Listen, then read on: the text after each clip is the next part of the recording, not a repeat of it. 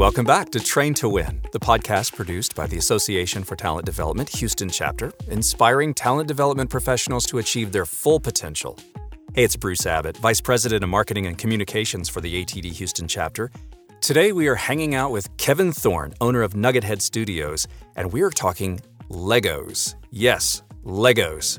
But this is serious stuff. This is using Legos to enhance problem solving.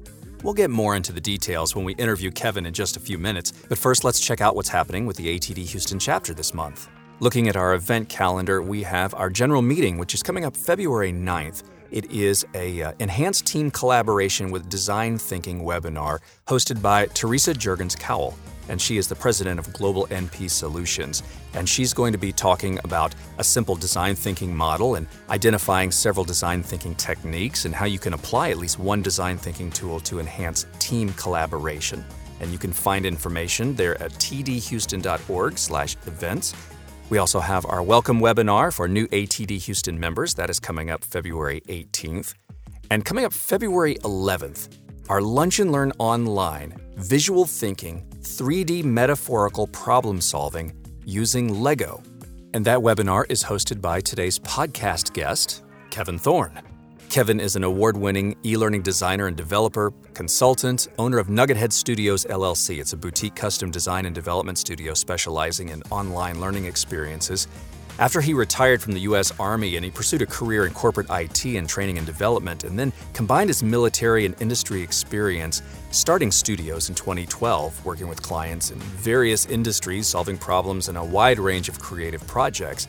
Now, he is a well known industry speaker and trainer on e learning development, design workflows, and is a certified facilitator in LEGO serious play methodologies. Loving the LEGO. Kevin, thanks so much for joining us today. Thanks, Bruce. Glad to be here.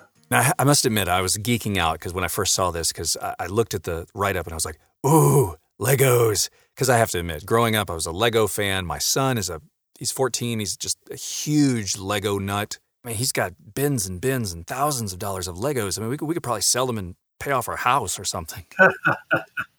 now, before we get into the Legos part, I, I do want to step back and, and go back to the beginning of this, we do have you uh, speaking at our um, Lunch and Learn coming up on the 11th of February. That is our 3D metaphorical problem solving using Lego for visual thinking, our Lunch and Learn online.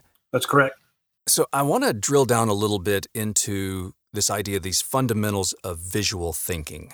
Well, visual thinking uh, generally is just uh, the juxtaposition of images in a sequence that either tell a story, instruct, inform, or educate. And I was just on a, a, a another call earlier this morning. We were talking about similar in that recently, in, in the age of COVID and where we are, we're seeing a lot more globalization in these hand washing signs and uh, social distancing signs, uh, keeping six feet apart. We'll see these um, circles on the ground, like in a department store.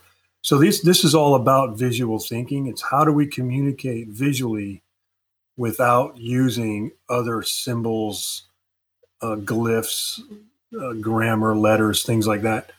Um, now, in some cases, you know, we we have to use a little bit of context by adding uh, letters and things like that, or, or words.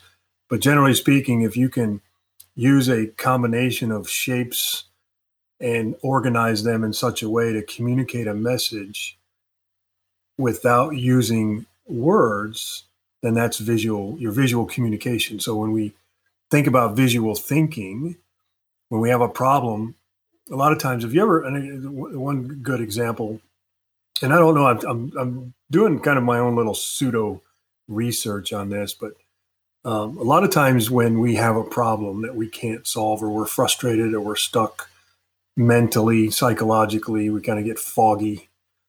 Uh, we tend to step away from that work and we do something with our hands. We think with our hands, whether that be gardening, playing a musical instrument, cooking, uh, whatever. We just kind of move away. And then the question becomes how many times have you thought through those problems in your mind, in your mind's eye, through those ideas? And then all of a sudden you have that aha moment in the middle of the night or you have the aha moment while you're taking a shower. You're like, oh, that's it. I've got the answer. that's visual thinking. We do it all the time, but we don't do it consciously. So the idea of visual thinking as a skill, I believe it's a it's a learned skill that you can teach somebody how to visually think and and then apply that towards your work and, and whatever you're doing. Another example is have you ever been nervous? Um, say you were called on to to give a speech at a dinner meeting or you know a presentation at a conference, and you're really nervous about it. But it, leading up to that, maybe the night before or that morning, you're thinking through the steps. You're seeing yourself in front of that audience. You're visualizing yourself going through your slides or whatever speech you've prepared. So that's that's a form of visual thinking. You're you're putting images in your mind on how to what's the future state. Here's the current state. Let's visually think through what the future state is going to be and then go act on that. Now, this is where you lead into the idea of this visual thinking tying into metaphorical storytelling, correct? Yes, correct. So th- that's the so if you think think of an umbrella, visual thinking is is sort of at the top, and then how we communicate visually. Then it just depends on what tools or how we're going to do it. If we're going to sketch note and we we sketch out some ideas on a piece of paper, um, or if we use Lego in this case and then 3D, Lego is 3D. You're building models, but you're telling stories in a metaphorical way. It's not like um, a set of instructions that tell you to put this brick on this spot and now add this brick. And then when you get done, you've got this noun, you've got a, a vehicle or a house or something. So you're not building a, a, a set that's recognizable in terms of instructions. You're starting with a pile of random Lego brick various colors and shapes, no no particular order, and then you're posed a uh, the challenge of I need to visually put together a model that represents or tells the story of what I'm trying to either strategize, um, solve a problem, uh, see things from a different perspective. Uh, there's a number of well, there's an unlimited number of ways we can approach it using that methodology. Now, these are really innovative approaches to problem solving. And one area that you touch on is this idea of getting buy in, getting the stakeholder buy in, getting this shared commitment among a group. Sure. So how many how many times you ever attended a meeting where um, 20% of the people in the room consume 80% of the time talking? Uh-huh. Oh yeah. I think we've all experienced that, right? yes. Um, so getting a shared commitment is, is to get 100% of the people in the room engaged in that conversation and then get 100% of the people to commit a shared commitment on the outcome or, or what is the what is the takeaway from that? Um, so using lego in that regard it's it's kind of what we call a lean in approach. And again going back to your your typical company meeting they're they're referred to in, in this context referred to as a lean out meeting where we're leaned back in our chair. We might be you know have our smartphone under the table you know texting or playing a game um, uh, or just kind of lean back you're not leaning into the conversation you're kind of leaning away from the table or leaning back in your chair. When you're have a pile of lego and you're thinking with your hands and you're solving problems everybody's leaned in to the table and everybody's participating. This also strips labels and uh, roles away because everybody has the same inventory of Lego. Everybody's posed with the same challenge. And then as you go through these different exercises and these different activities, everybody in the room has to, um, well, not at that point, but you're seeing different perspectives. So what what my perception of a particular story might be different than yours. And then when we share and we look at them, it's like, oh, I, I didn't see it that way. And I'm seeing your model in a different perspective of what mine is, and you're seeing mine. And then when you've got 10 or 15 people in the room doing the same thing, nobody's going to build the same model. So now you have this um, perspective across all the eyes in a room from all the roles and all the different levels. It's like, okay, now how do we get a shared commitment? And now we build towards one central model where then everybody can commit to say, okay, that's our answer. That's the journey we're going to take now. That's the new uh, steps that we're going to take towards a future state. And now you have a shared commitment. And now you have that managing expectations that nobody's out in the cloud, nobody's lost. Everybody understands what the next steps are. One thing in your write up, I love this because you talk about the Lego serious play methodology, a, thinking, communication, problem solving set of techniques that provides an alternative model of learning where there's no obvious solution. But you get into this idea of a sense of flow that helps with clearer insights, as we talked about, and unlocking knowledge, but also building confidence. Yep. You describe it as, as confidence through creativity. Yes. Touch on that just a bit. Yes. So that's a great question, and thank you for uh, pointing that out. Um, it's it's kind of my own personal journey, if you will. Um, like like your son, I'm a lifelong Lego learner, and uh, um, I came across Lego Serious Play. Oh, I don't know, maybe 2013, 2014 at the time, and um, then I started looking into it where you could be taught how to use these um, application techniques and a, and a, structured process by using Lego and to become a certified facilitator. Um, so I became certified in 2016. And then from there, it's, you know, you follow these set of application techniques, but then you, how do you apply that in your own world, right? So that was the kind of struggle at first. Um, how do I take this methodology and help people in my industry go through that creative process. So the creative process, which is kind of in parallel, because I teach other areas of creative thinking, and I believe that anybody can be taught creativity and how to be creative um, or how to harness inspiration. So when we take that creative confidence part, we think at all of the different areas where where folks are at different levels of skill or in their workplace or um, maybe they're new and they're a little intimidated because there's been other folks that's been around that company for you know a decade.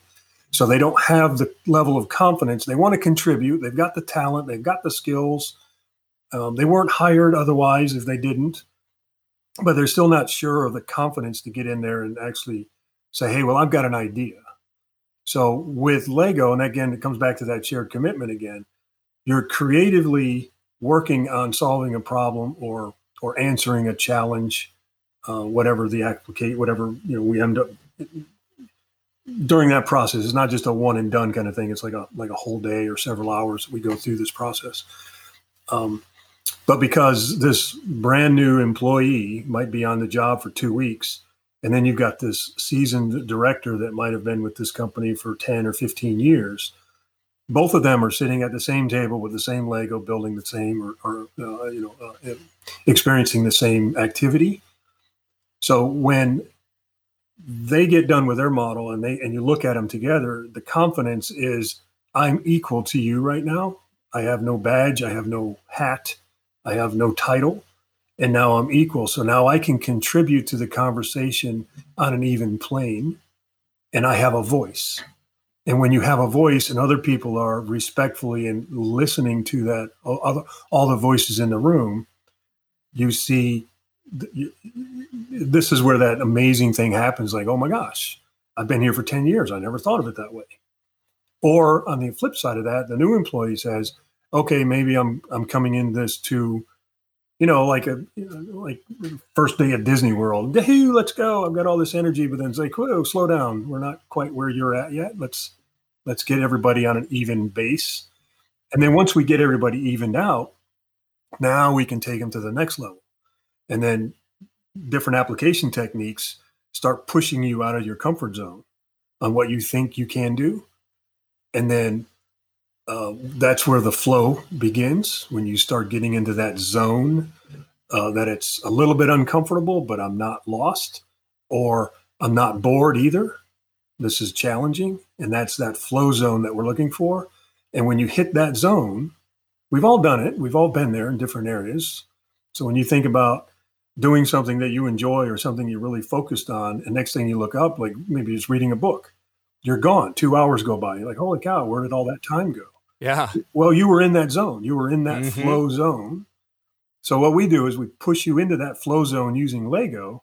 And when that happens, that's when those you're you're thinking you're clearest and you're you're at your most creative and that's when things start to unlock and then when you have uh, you know half a dozen to a dozen people in the room doing the same thing at the same time amazing results happen this is fascinating and there is a also if uh, if you go to the registration page for the event there's also a link on the page where if you don't happen to have any legos you uh, if you have some lego bricks uh, they will greatly enhance your experience with this webinar so uh, Kevin highly encourages you get some Lego bricks and bring with you uh, to the webinar along have them with you along with the webinar.